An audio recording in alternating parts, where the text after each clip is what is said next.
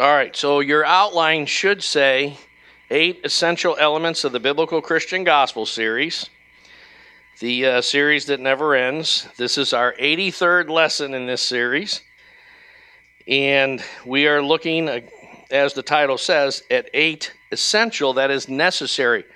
If you do not have any of these ingredients, which about 99.9% of American presentations of the gospel are missing at least element four, if not some of the other elements. Um, if you don't have all these, then you really don't have a biblical gospel. You have kind of parts uh, of the biblical gospel, and as one of the fast food chains said when they were talking about chicken nuggets, parts are parts. But uh, parts are not the whole.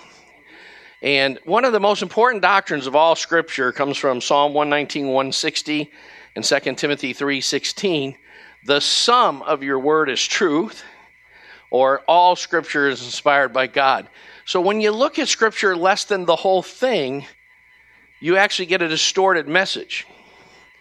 And so any and then any major topic of Scripture that you're considering, you really need to consider from Genesis to Revelation all that the Bible is trying to reveal about that. So that's that's kind of huge. Okay. So we've been uh, we had gotten through the um, the first six elements of this series in something like 70 to 72 lessons. I should look that up and be sh- more clear. But at that point, I just decided that, you know, there's so many new people, plus most people can't keep 72 lessons in their mind in an outline. so uh, I decided just to review uh, the first six and then preview the seventh and eighth. So we've been doing that. This is the 11th message since we started reviewing. What we did, uh, am I okay, Jason? Oh, I thought you were looking at something. Yeah. What we did uh, is for the first, uh, for the introduction, and the first six elements, we covered those since they were review all in one week. For element seven, we spent two weeks since it's a preview. And after today, we'll actually get into element seven in more detail. And then t- today, we're looking at element eight for the second time since it's a preview. So I'm spending a little more time since you haven't been exposed to those that much. So the first seven review messages covered the first six elements, zero through six. Two and three weeks ago, we previewed element seven, which is uh, the pattern of the fi- five first steps of entering the kingdom. If you take the seven accounts of conversions in the book of Acts, in which the uh, Holy Spirit, through Luke, chose to kind of zero in on and give us some detail, five of them, they give us quite a bit of detail. And in those five, you'll see a clear pattern emerge that people took five steps in the first week of their Christian life. In America today, most Christians have taken anywhere from zero to two of those. You very rarely, uh, well, you sometimes meet people who've taken three. You almost never meet people who've taken all five of those steps. But in the Bible, there's not an account of anyone ever who didn't get all five steps the first week they were a Christian. So that's a, you know, we, we say we're Bible believing Christianity, but a lot of it's just that we just haven't really diagnosed the scriptures very deeply, you know, which comes from reading them and studying them thoroughly. So the first five steps, of course, I uh, didn't list them again since we've rec- we've uh, gone over them. They're on lots of our outlines, lots of our articles. If you uh, are in the process, if you're you've been here less than two years, you're probably in a Bible study with somebody on our leadership team, and you're probably studying those first five steps.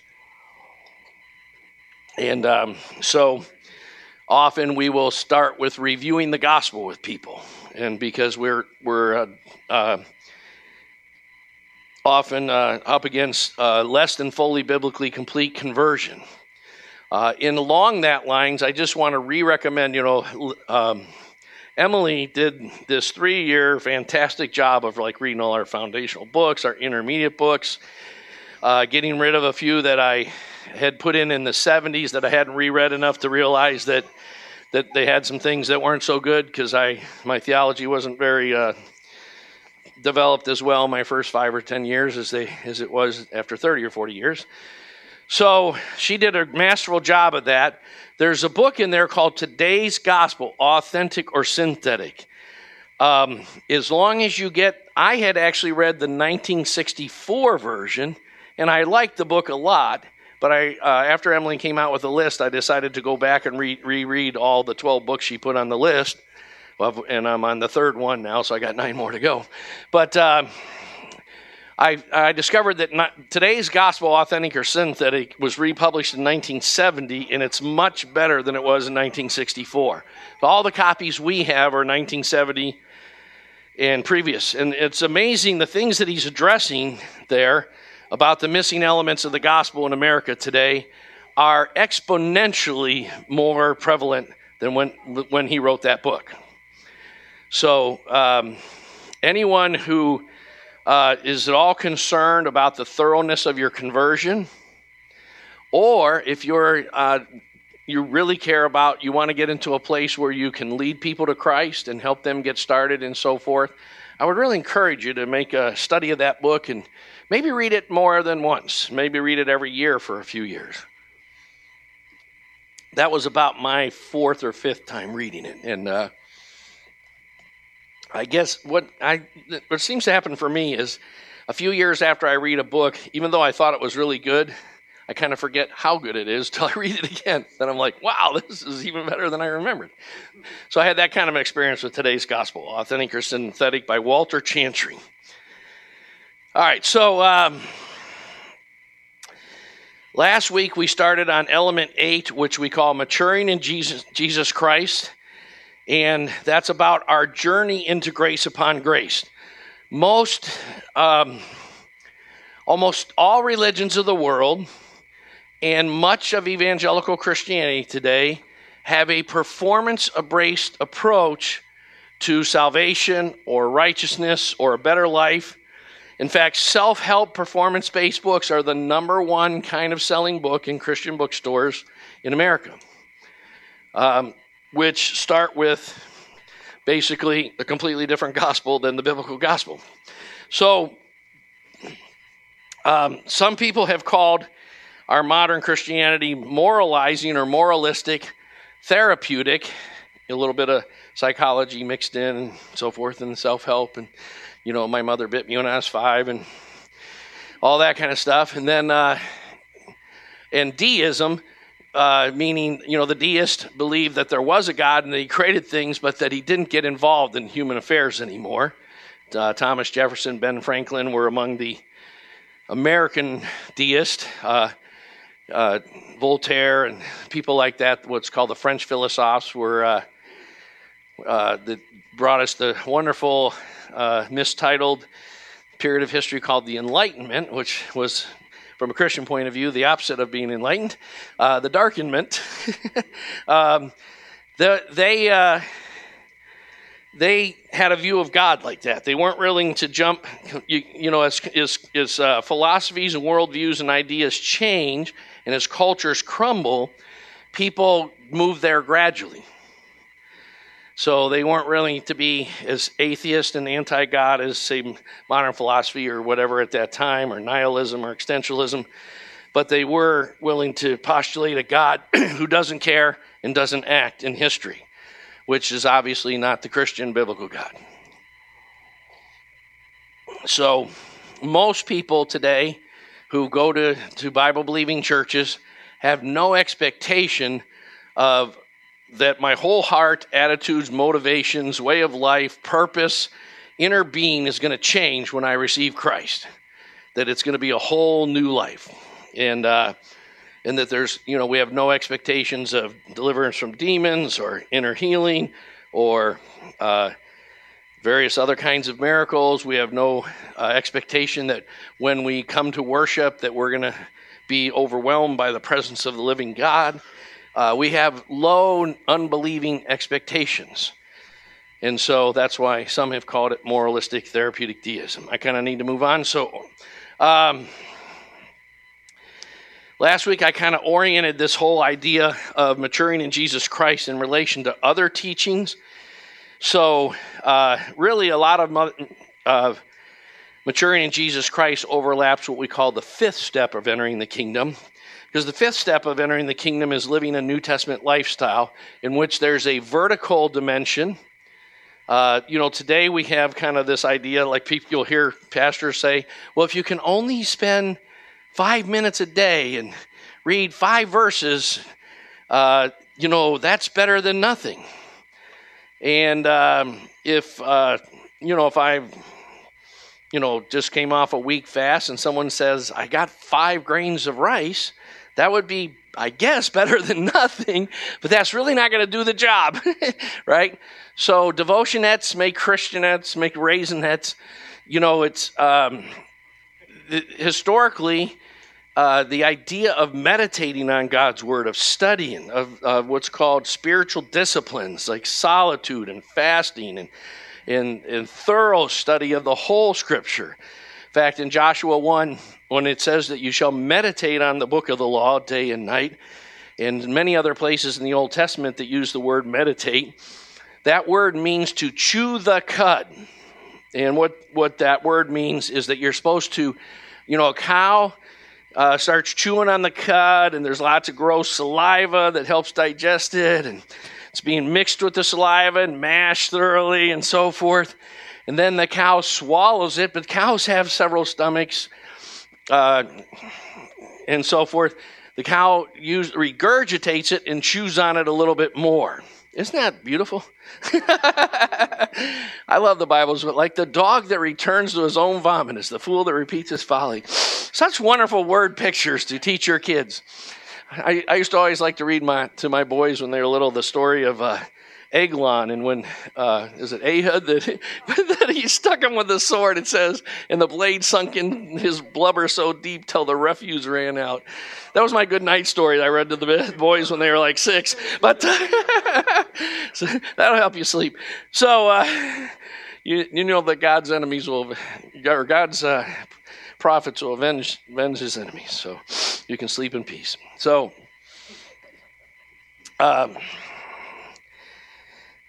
at least we're not raising wimpy boys. Any, all right, so um, the the chat. Get back to the chewing cud thing. It's pretty graphic, but what it kind of you know like you have to you have it means to study and think and pray and ask God questions and and uh, cross reference and look up Greek words and, and ask God to put it in your heart and in your life and to, to make the, the word of His grace change you powerfully. And it's a, what I call wrestle with God when you're reading the scriptures, like Jacob did. So uh, that's the first dimension of the New Testament lifestyle.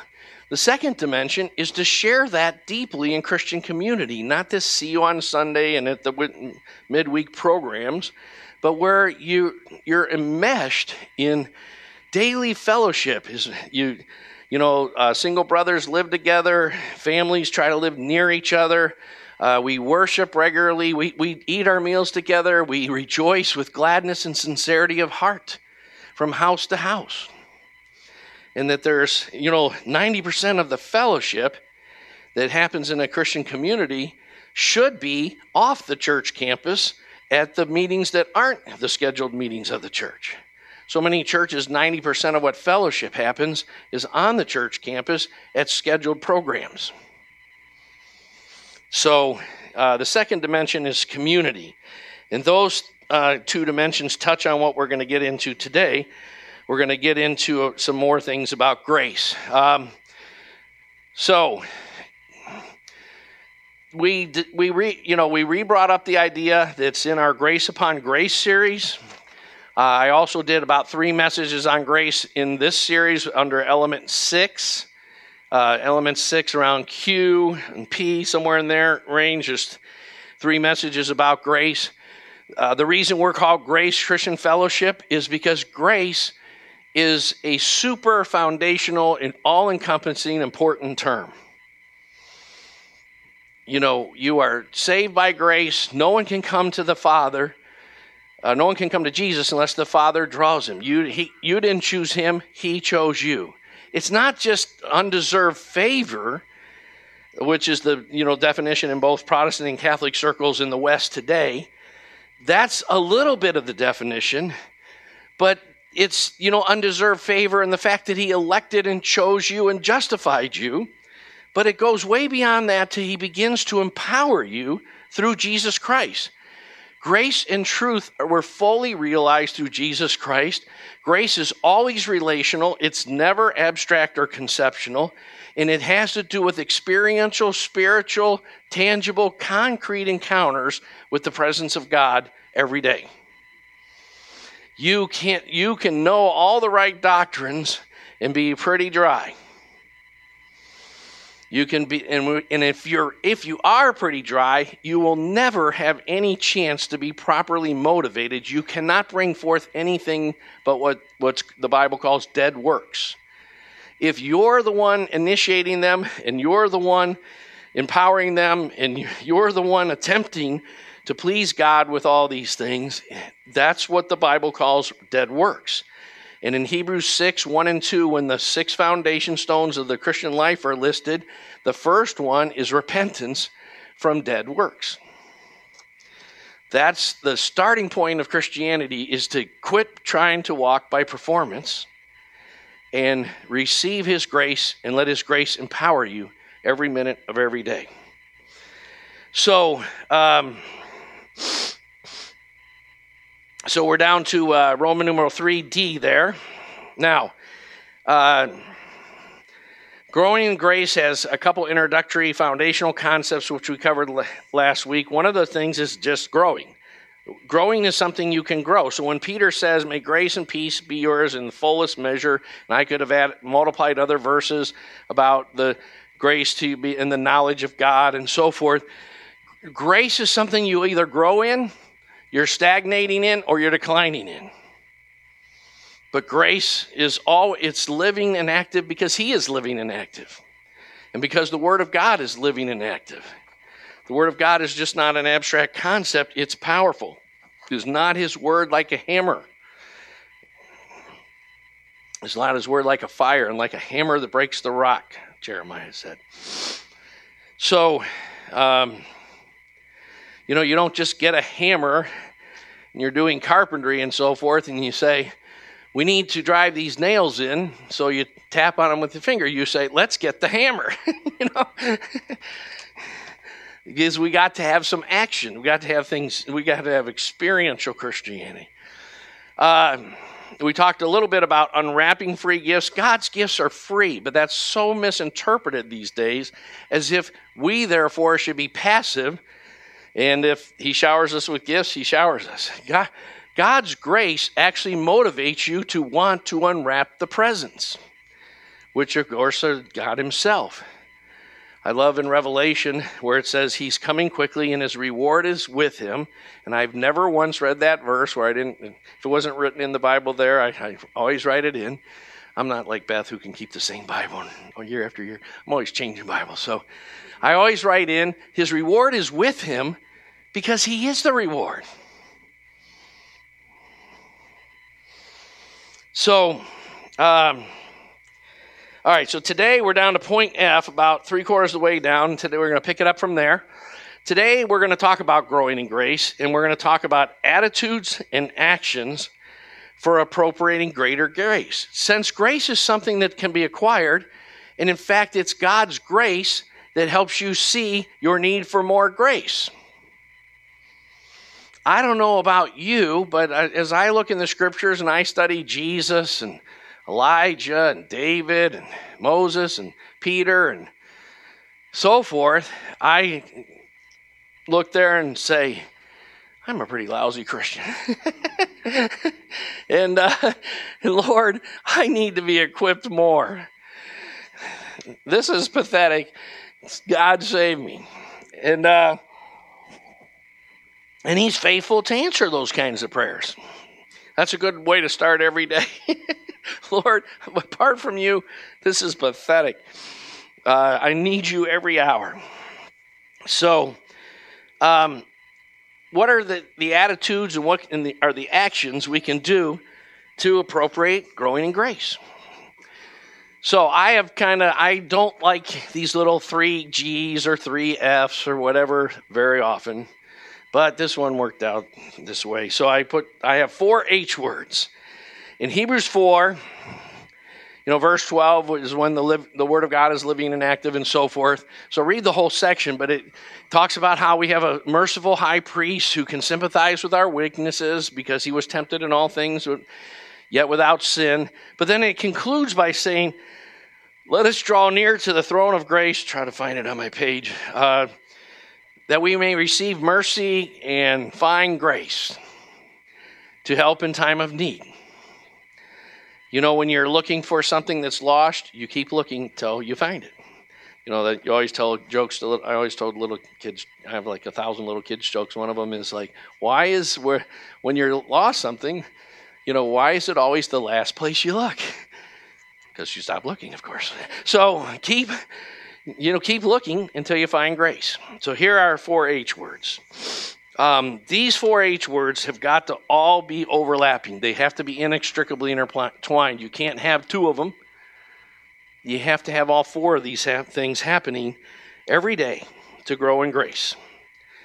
Um, the other thing I put as note B there before we get into this is um, one of my great burdens as a pastor is not just this whole thing of restoring the biblical church, but I, I really long to see individuals living in the abundant life Christ gave, came to give us. You see so many Christians who have inadequate knowledge of the Bible, inadequate anointing and flow and power of the Holy Spirit, oppressed by demonic spirits, uh, still, still in bondage to evil habits, fears. Um, confused about so many things in the Christian life, God wants better for you than that. No parent, every parent who's raised kids, have had some kids that seem to do better emotionally and relationally and academically and some that struggle and everything. And you just look you you cry over the ones that are struggling. You pour more of yourself uh, into them you know one of my two sons was struggling when i was uh, when, when they were young, and uh, th- thankfully they both came through all right. But I was asking my pastor at the time, a guy some of you know named Pastor Brown, pastors a church up the street. And I said, Pastor Brown, what am I going to do about this situation? And he, he said something very insightful to me. He said, You know, some kids, you can give them like 30 to 40% of your best dad effort, and, and by the grace of God, they'll turn out right. Some kids need 90 to 95% of your best dad effort every day, all the time. And sometimes you just need to increase your prayers, your your time spent, uh, what the things you're studying that might help them have a breakthrough, uh, whatever. Sometimes you just need to, you know, uh, devote more time into figuring out how to be an instrument of God to bring that child a breakthrough. But as a pastor, that's honestly what I'm all about more than anything else. You know, if you heard, if you were here Friday night and you heard Chris Lake's testimony of how powerfully he got baptized in the Spirit uh, ten days ago, and what happened to him all week this week, it was it's amazing. It's it's the kind of thing that only God can do. So we could we could by the grace of God, God could put it in your heart to want to see that happen for someone, but we would have no ability for that to happen unless God did it. That's one of the great mysteries. Jesus is the baptizer in the Holy Spirit. Everything that has to do with grace, deliverance, uh, inner healing, maturation, everything comes from Jesus. Yet, God used Peter and John to lay hands on the people in Samaria uh, to do what God did. So that God has this, there's this whole mystery that Paul talks about in 2 Corinthians 3 that we have this treasure in earthen vessels, that the excellency of the power may be of God and not of us. And if you really begin to understand God's heart and the Bible and understand who you are, what you'll realize is this if God did it direct, that would be way more impressive than if He used us because we need years of sanctification, years of empowerment, years of being taught by God, and so forth, just to start getting in the way a little less. of what God's doing. Like, for God to take the likes of sinful, I mean, Paul the Apostle was a murderer of Christians, trying to stop the move of God in his day. Wow. And he became, you know, probably the greatest apostle in the history of the church. And that's why God chose you, because he was like, "This is a tough case. If I if I save this person and sanctify them and actually begin to equip them and mature them so they're actually bringing forth fruit, everyone will have to see the glory of God." That's kind of how I look at like why God chose me. It's almost like it's a little joke or something. I'll use that guy because no one could believe that. So, so I certainly wasn't voted uh, most likely to become a Christian in my senior year of high school. In my, um, we had the most likely this and most likely that thing in our senior year they would vote on, and I was, uh, I was voted most radical, but I wasn't voted most likely to become a Christian. That's for sure. so. Uh, I think God just likes to uh, do that sort of thing to prove how great He is. I think that's what Paul's saying. All right, so let's go into these things. Uh, don't stand in the doorway, is what I'm saying. You know, so many Christians are kind of still by the side of the foot pool, sticking their finger or their toe in the water once in a while. You know, dive in and on the way down, look to see if there's any water in the pool. Uh, all right, the first one is humility. Uh, I love Numbers 12, 3, because the man it says the man Moses was the humblest man in all the earth. And he wrote it. And he and it's the word of God. It's it's true. You know, we gave John Luke the humility badge, but then we had to take it away from him because he was wearing it too much. no, that's an old joke. But you know, uh, humility is not what you think. Is the point. Humility is not being a humble bumble, and I don't know, I'm probably just a loser, so I don't know if I, my opinion matters much. Humility is great empowerment, great conviction, great usefulness that's totally derived from God, and you totally know it is. You totally know that you're nothing without Him. Humility will actually cause you to step into uh, extraordinary acts for the Lord, whether you're leading worship or, you know, washing cars for the glory of God or whatever you're doing, humility will cause you to be a beast, as they would call it in the in the uh, whatever you call the modern culture. Like a beast is like a good thing in sports these days. Like what a beast! Uh, a Christian that has humility should be a beast but totally understand that, that, that they're empty apart from Christ. You know, I can't bring forth anything except some of the most heinous sins.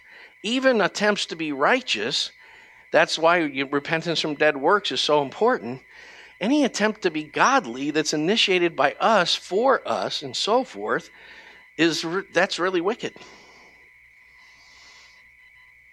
Godliness is always initiated by God. It comes from God, it, it through us and to us, but not for us.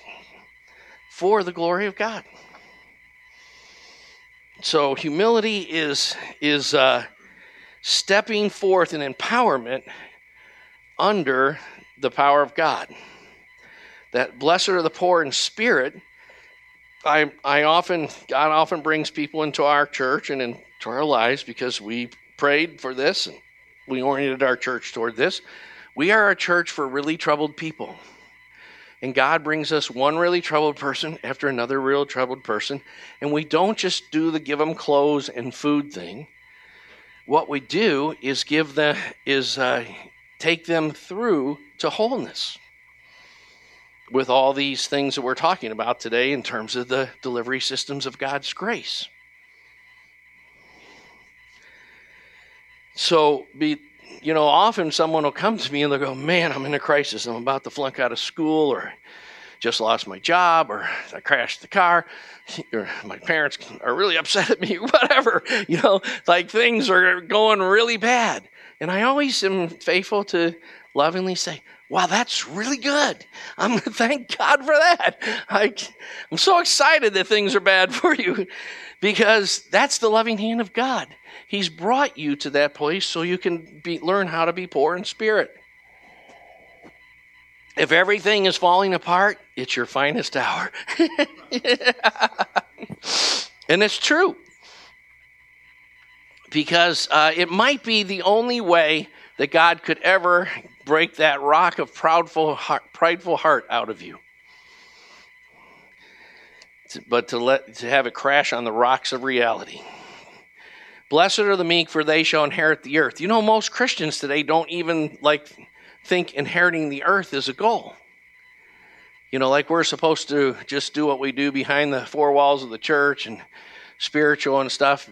No, like the church is supposed to to extend the dominion, reign, and rule of God in all the earth.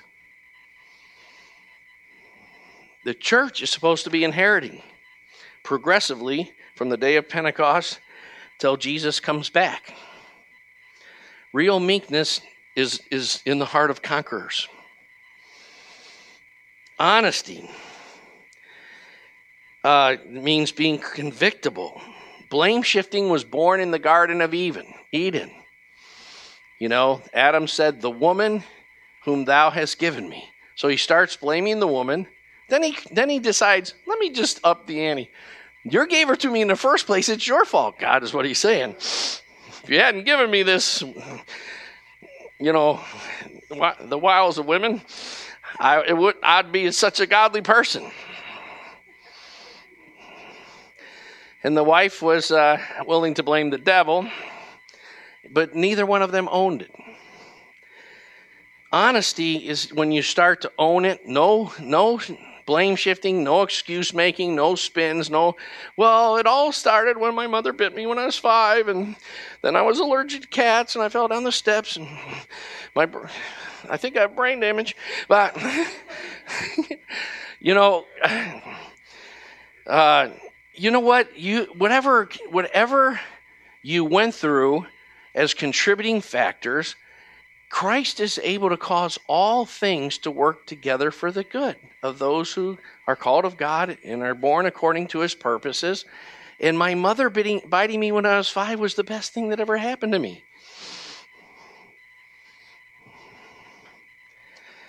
So,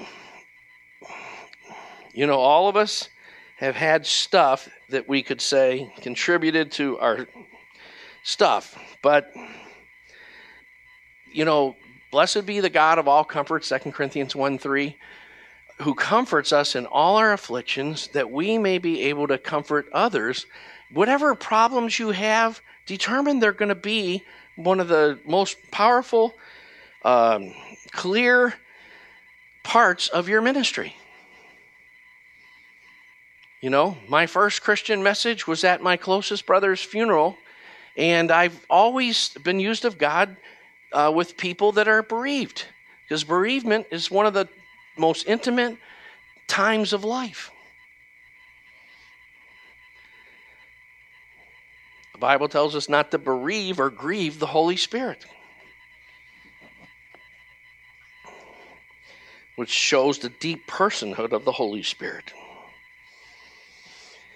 Hungry.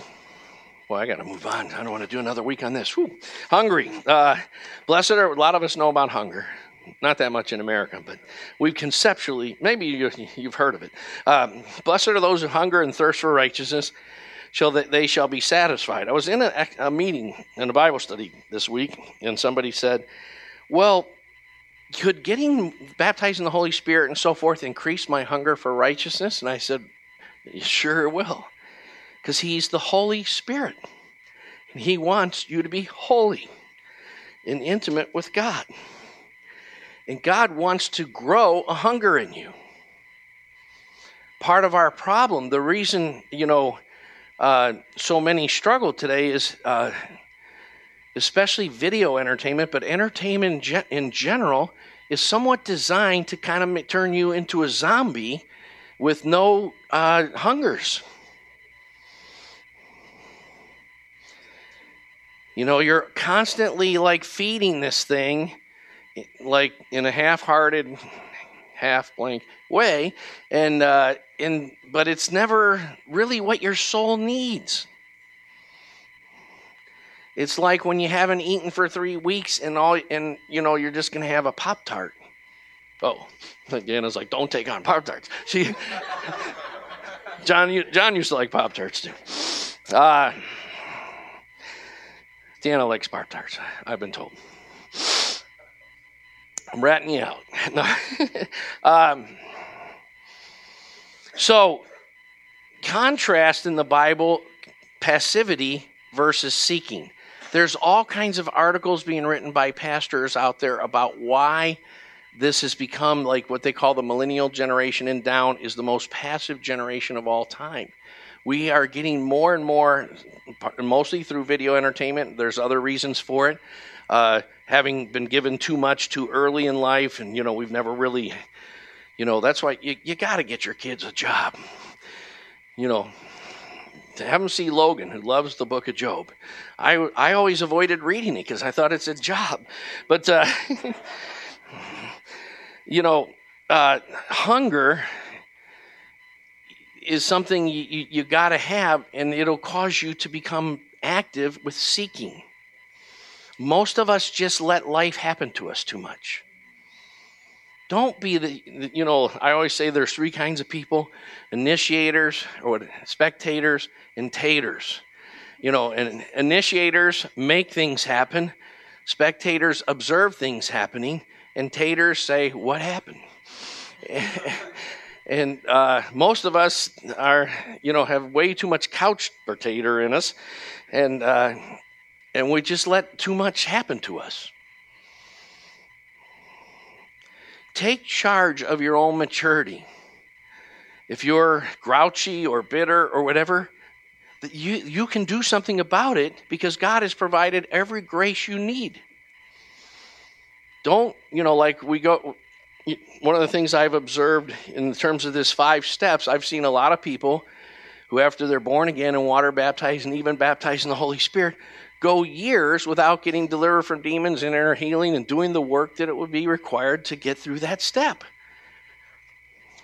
Don't let that happen to you. That's that's got to be on you. You've got to read the books. You've got to do the renouncing. You've got to burn the things that need burned or or whatever. Confess the things that need confessed. Get reconciled in the relationships that need reconciled. You know, so many times we go to pray for someone for deliverance and they haven't gotten themselves ready.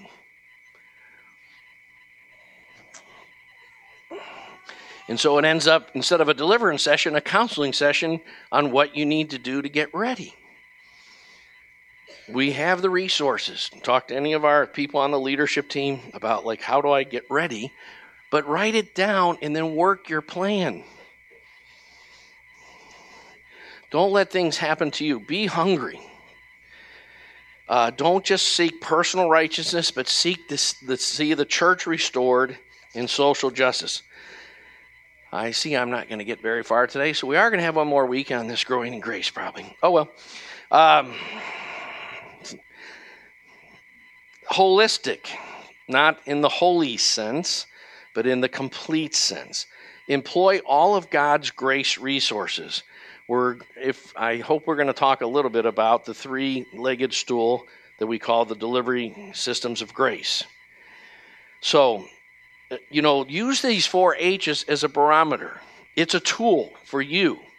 You, it's not going to do you any good to have heard this message unless you take this message, maybe re listen to it, and work through like how much of these four H's are really controlling my life. Just for instance, to throw in another hope, but I, hope is more a part of hope will cause you to be hungry.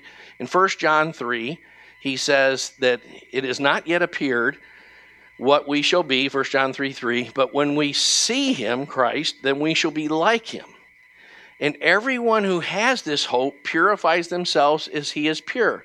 If you don't have a, enough obsession, uh, passion, like a hunger that's kind of obsessive, you know, uh, a number of people I've heard share in our church about doing a three day fast or a seven day fast. And, they, and, and almost everyone who's done that will testify that somewhere around the second or third day, they start dreaming of pancakes and lasagna. And you, you know, by day seven, you wake up in the middle of the night and half your pillow's missing. you know? But, you know, if you, if you really have the hope that you're going to be like him, you'll be obsessionately, violently passive about taking the kingdom. So instead of just yell at yourself and go, well, I need to be more into devotions, figure out what it is that's, that's causing you not to be not to be hungry. Well, you know, I sometimes I'll have someone tell me, or sometimes they won't tell me, but sometimes I can observe that they've lacked spiritual disciplines, and sometimes this goes on for quite a few years. Don't just like make a list of what your spiritual disciplines need to be. That's good. But figure out before God, like, what is, what am, why am I not more hungry? You know, for instance, sometimes your, sto- your soul can be stupefied because you feed your appetites too much with, with entertainment, with sleep, with uh, overeating, etc. And sometimes you're stupefying your soul. And you're taking the hunger God's putting in you and you're illegitimately feeding that hunger all the time. And, and, and you're not getting to scratch the real itch. Don't let that happen to you. No one else can take care of that for you except you. I feel like I'm being a bit harder today than I usually like to be.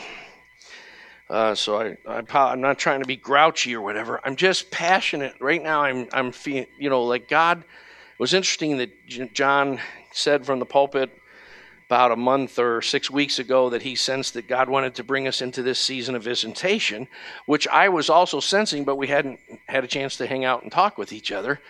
And that was kind of something I was saying. And, and we're really in that season right now. You know, I was so, I couldn't sleep last night not because I was worried about anything. I was just too happy. Like I'm really excited about all God's doing, and I was thinking about scriptures and and messages and and can't wait to share with you know so and so this on our meeting on Tuesday or whatever. You know, God is moving in our midst, and things are happening. Make sure you get some net gains that are that are permanent out of this. It's, it's a great season of visitation. Make sure you get a visitation. And make sure your family gets a visitation. And make sure your single brother or single sister household gets a visitation. And make sure things that God deposits things in you in such a way that you say, I'm no longer the person I was anymore. All right, I've got to end. So flip over. I'm going to just give us a whatever they call that when they tell you before you they go to commercial that come back and we'll tell you about this next news story. What do they call that? A teaser. Yeah, thanks. Here's a teaser. We're going to get into the uh, grace delivered. You know, there's delivery systems of grace. Grace doesn't come to us in some mysterious way that we don't, can't know about. Uh, grace comes through Jesus Christ, and He comes to us through His Word, His Spirit, and His church and they are always inextricably intertwined. He's all the word comes to you through the church and the spirit. The spirit comes to you through the word and the church. And the church comes to you with the word and the spirit. So we're going to look at those in more detail. Uh, of course, as we go on and we redo chapter 8, we'll look in even more detail. Then we're also going to hopefully get into next week um, just the whole concept of growing in grace and coming out of performance base. And I really want to help us see that performance base is rooted deeply in our fallen nature. And so, because uh, performance base leaves you with something to boast about, but grace leaves you with nothing except thankfulness to God. So, we're going to look at that more deeply, and then finally, we're going to look at some antidotes to being performance based, and and uh, we will cover some of those next week. Um, I, I, do want to cover one thing. I forgot. Um, the, on the word of His grace, you should have gotten a book when you came in today. Uh, Taylor uh, Dickerson did a nice job of, uh, says John Luke O'Gyan right there, and nice calligraphy, and it's beautiful. And uh, the book is uh, something John and I are very excited about. Emily, I guess Emily found this book, and John, or you found it, and John and Emily and I all read it. And I was so, I mean, the, as soon as I got the email from, from Emily or John about the book, I was like, I got to read this book. I went to Kindle, bought it right away, and started reading it. I dropped everything I was doing and read this book.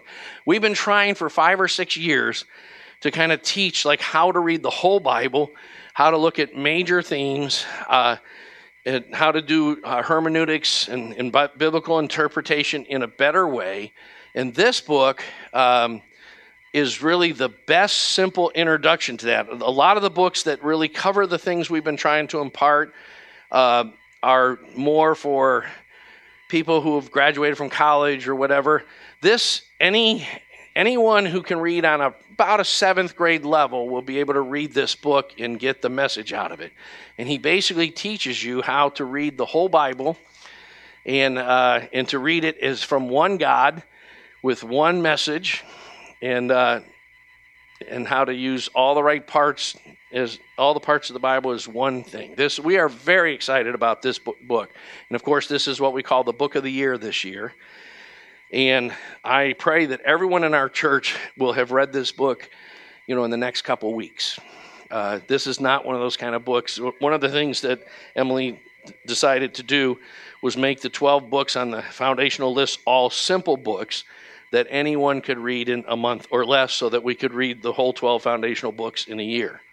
And um, as soon as I got the list from Emily, I started in on them. I'm almost done with book three and that, that was two weeks ago. So they're not they're you can handle this book if you're in maybe seventh grade or so, and um, unlike a lot of the books that cover some of the things we talk about in terms of uh, studying the scriptures, you don't need that great a reading level or that great of uh, reading comprehension level.